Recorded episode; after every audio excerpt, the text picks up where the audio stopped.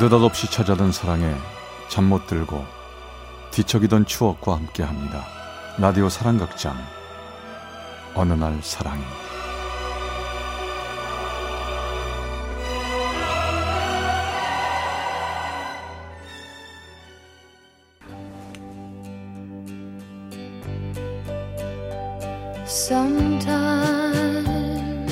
사랑의 체험수기 어느 날 사랑이 제1 2화 포화 속에 핀 사랑 like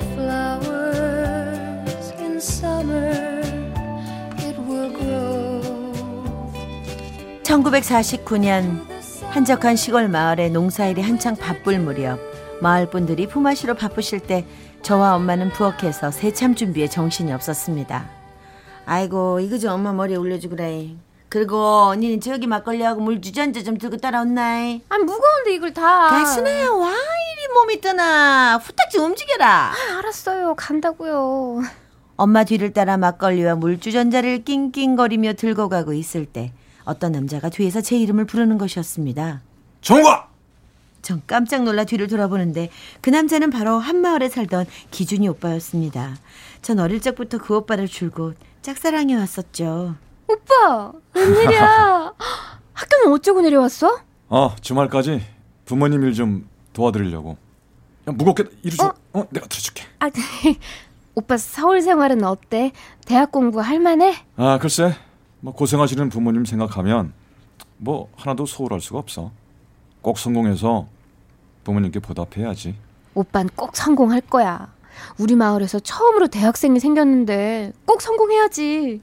그나저나 오빠 저번에 편지 보냈는데 왜 답장 없었어? 혹시 여자친구라도 생겼어? 응? 아, 아니야. 그런 게 아니라 어, 그때 시험 기간이어서 내가 정신이 없었어.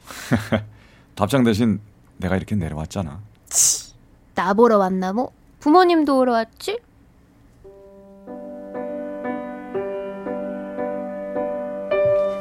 오랜만에 둘이 같이 있다 보니 하루 종일 콧노래가 나오더군요. 오빠가 머무는 동안 저는 날마다 오빠 옆에 딱 붙어 일을 하고 새참을 챙겼죠. 점심 땐 맛있는 반찬들을 모두 오빠 쪽에 밀어주며 오빠를 향한 내 마음을 표현하고 있었습니다.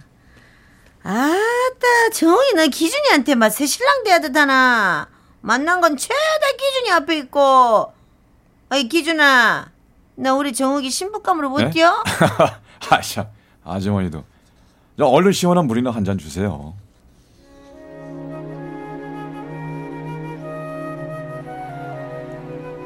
그러던 어느 날 저녁 오빠가 저를 부르더군요. 도시로 다시 되돌아가는 전날 밤 오빠와 저는 들녘에 앉아 별빛이 쏟아지는 밤하늘을 바라보며 한동안 어색한 시간을 갖게 되었습니다.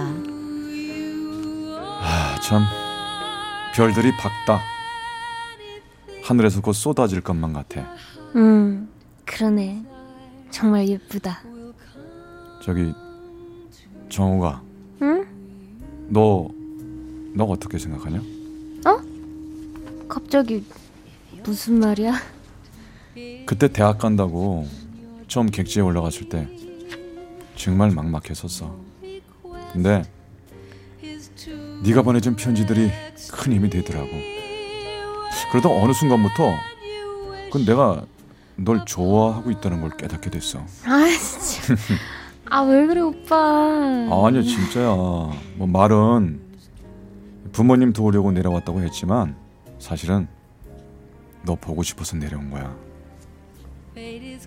정우가 나 너 좋아해도 되겠지?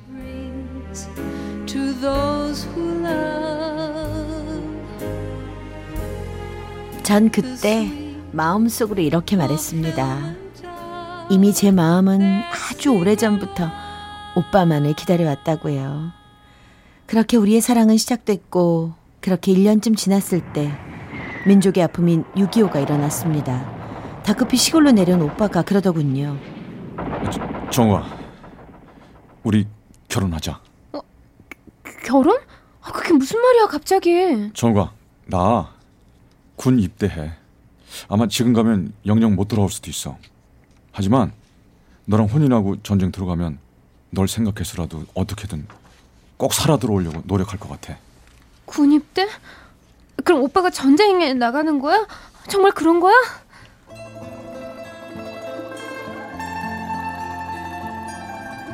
순간 그의 눈에는 말로는 설명 못할 아픔과 두려움이 서려 이내 촉촉하게 눈물로 번지더군요.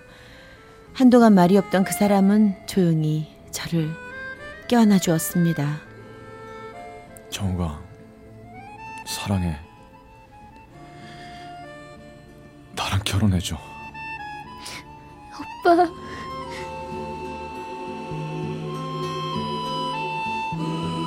제 마음은 찢어지는 것 같았습니다. 저는 우리를 갈라놓는 전쟁이 싫었습니다. 하지만 저보다 더 불안하며 힘들어하는 오빠 앞에서 제가 울면 안 되기에 눈물을 훔치며 고개를 끄덕이며 오빠의 마음을 받아주기로 했습니다. 나 기다려줄 수 있지? 그럼 오빠 아무 일 없이 무사히 돌아올 거라 믿어. 나 날마다 오빠 위해서 기도하면서 기다릴 거야. 고마워. 나 꼭 살아서 돌아올게. 사랑해 정우가. 오빠. 우린 양가 어른들만을 모시고 조촐한 결혼식을 올렸습니다. 오빠가 떠난 후 전 기도하고 또 기도하며 무사히 오, 돌아오기만을 빌었지요.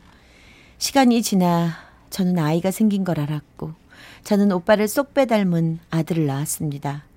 그러나 전쟁이 치열해지자 오빠에게선 그 어떤 연락도 오질 않더군요. 그렇게 오빠가 떠난 지 1년 반이란 시간이 흐른 어느 날 전쟁이 끝날 즈음 하루는 마루턱에 앉아 아이를 돌보고 있는데 저기 마을 아랫길에서 제복을 입은 군인이 이쪽으로 올라오고 있었습니다. 훤칠한 키에 늠름한 모습 오빠였습니다. 오빠가 와요. 오빠 왔다고요. 뭐, 뭐 뭐라고 기준이 맞다고? 저는 아이를 들치업고 단숨에 마을 아랫길까지 달렸지요. 그러나 잠시 후 제 기쁨은 산산이 부서지고 말았습니다. 어, 죄송합니다. 저는 구기준 상병의 동료인데요. 이 물건을 꼭 전해 달라고 하길래 그 부탁받고 온 겁니다. 이게 뭐예요, 이게? 어머, 이 이건 결혼 반지잖아요. 아, 우, 우, 우리 우리 오빠 오, 오빠 어떻게 된 거예요? 아, 잘 있는 거 맞죠? 살아 있는 거 맞죠? 아, 구기전 고기준 상병은 전투 중에 실종됐습니다. 어쨌든 이 물건만은 꼭 전해달라고 부탁을 해서요.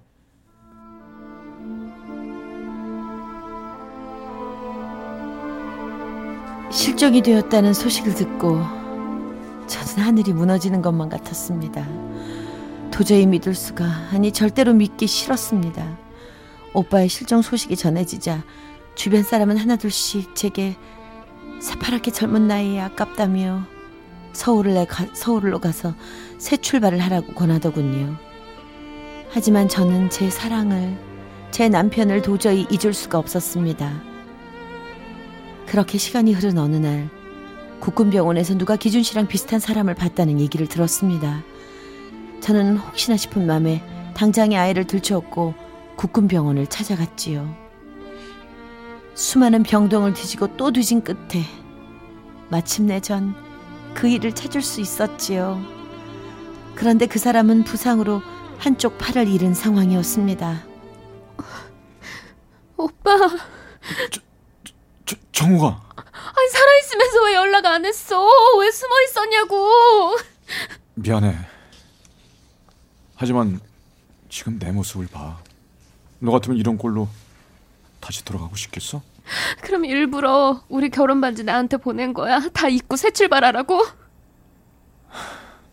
그래. 그냥 널 놓아주는 게 내가 할 수 있는 최선이라고 생각했어. 오빠, 한쪽 팔 없으면 어때? 살았으면 된 거지. 오빠가 그렇게 약해지면 오빠 하나 믿고 사는 나랑 우리 아들은 어떡해? 뭐? 우, 우리 아들?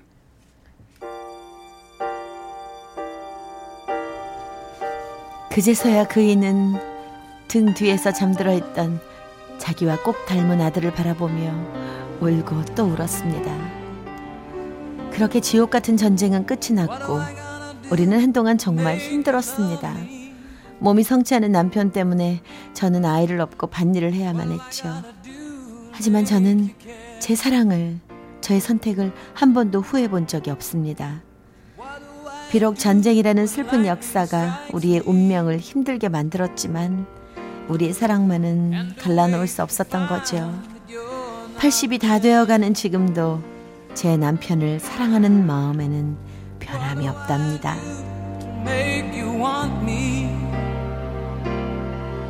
어느 날 사랑이 제 102화 포화 속의 사랑 광주 남구 주월동에서 구한순 씨가 보내주신 사연이었습니다.